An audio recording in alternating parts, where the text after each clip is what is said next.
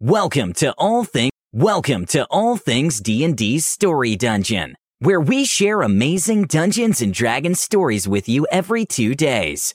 Now heading inside the dungeon, how a fat drunken monk beat the demon lord. Hi everyone. All Things D&D is back with another story. Never underestimate the power of a monk and his ability to brew the finest of booze. So fill up a cup and listen to this fantastic story, and make sure you tell us about your unique characters after listening to this. The party is all min maxed to hell in preparation for what will surely be a terrifying campaign. Not a fan of going ham, so I go healer. Since the party definitely has damage covered, that leaves me open to try something different. The rest of the party consists of a fighter, a sorcerer, a rogue, and a gunslinger. All they know is combat and work. I decided the party needed someone to help mellow it out and keep them in check with reality, to remind them what they're fighting for. Enter Father Nicoloso Abatangelo, cleric of Cayden Cailean, the accidental slash drunken god who dabbles in alchemy on the side.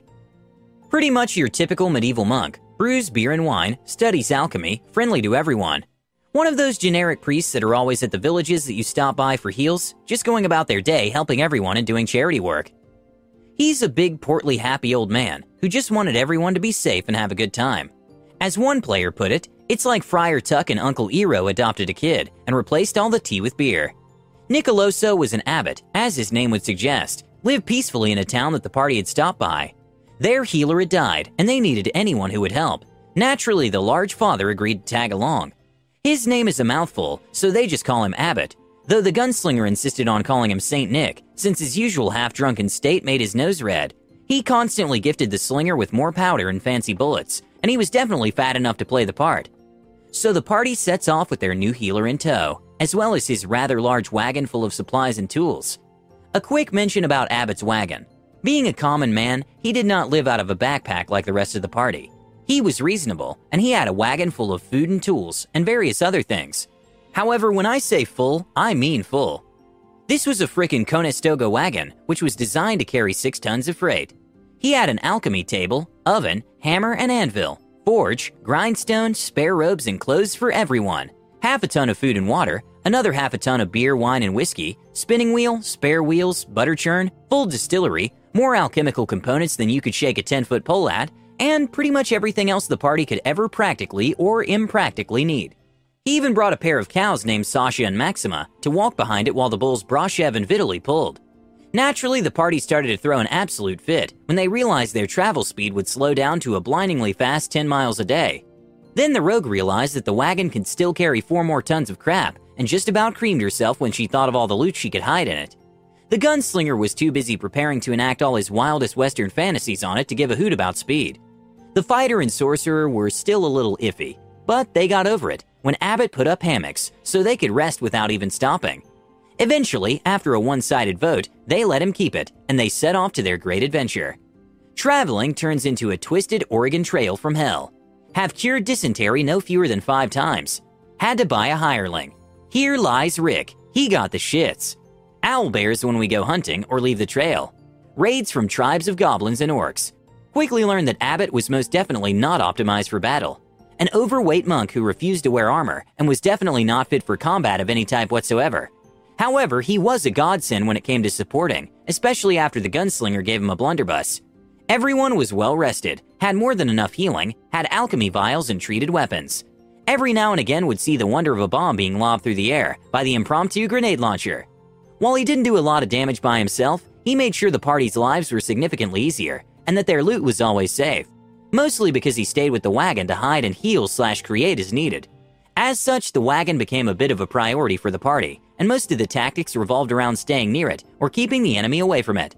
On one occasion in particular, an orc got past the party and made a dash for the wagon, the gunslinger fumbling a last minute shot as it jumped in. Abbott was in the middle of getting an alchemist firebomb ready when his unexpected guest entered and his blunderbuss was out of reach. Seeing no other option, he grabbed the vial, grabbed another of kerosene, drained them both directly into his mouth. One past constitution check later, the orc had a very bad time. The portly priest followed his flaming intruder out of the wagon, giving his best battle cry as flames shot everywhere, which caused the remaining orcs to decide that perhaps they should be somewhere else. The rest of the party turned and stared in awe. Abbott burped off as a puff of smoke left his nostrils, politely covered his mouth and apologized, then went back into his wagon. A few weeks later, the party is in a city, going after a lord doing some very unsavory things with the other planes. He knows we're coming, but we need to get into the keep, and no way in hell is the party gonna sneak in there. They needed someone unsuspecting who blends in. The party, and table, slowly turn and look at Abbott, and me. Welp. Don't even need a disguise, just waddles his fat ass right into the keep. He talks with all the other priests, takes a visit to the king's wine cellar to make sure everything is as high quality as his god would like. Asked to sample some old brands just to make sure they're still good and aren't poisoned, since divine protection and all that. Christmas came early, proceeds to get his wine snob on. He goes through the entire damn cellar, marking which ones are crap, which ones are good enough, even identifies a few poison ones. Throws out over half the wine in the cellar, so much it's turning the streams red. The Lord hears about this and demands to meet this priest. Abbott is dragged out of the cellars to the throne room to meet the Lord. By the time the abbot gets to the inner keep, he is absolutely sloshed. His blood alcohol content is so damn high a vampire would consider him a hard liquor. Barely able to stand by the time he meets the Lord. Time to talk with him. The extremely honest and nice monk is hammered and needs to stay undercover. God's help me. Proceed to knock over a dozen charisma checks out of the park. Rich idiot gets a kick out of it, tells his guards that there is a man who's dedicated to his work. Instantly promoted to cellar keeper, demands Abbott start a new brand to help with his income. Develop a new wine, only using water that is holy water and blessed grapes. Name the brand Drunken Monk. Celebrate with more wine. The party now has a man on the inside. They can't poison the Lord. That would blow Abbott's cover. Can't assassinate him or charge in. Too many guards and the guy is paranoid. The party is out of ideas, but Abbott has a plan. We're gonna help him do his planar stuff. The party is skeptical, but Abbott convinces them to roll with it. Charisma, the party has no idea what the plan is, but they trust St. Nick. Start running secret missions for the Lord. Abbott keeps bringing him wine and thwarting assassination attempts. The Lord loves this fat bastard.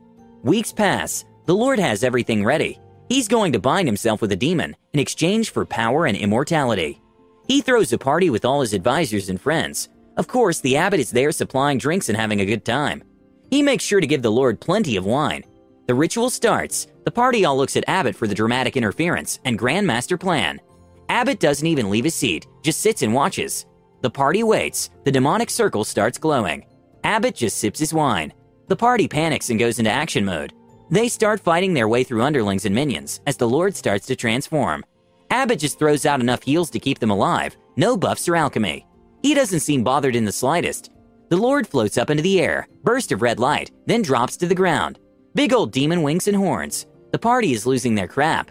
The demon lord stands and gets ready to tear them apart. Then he starts screaming. The demon lord falls to the ground, vomiting profusely and yelling. Abbott is still calmly sitting in his chair. The fighting stops as everyone stares at the demon lord dying on the floor.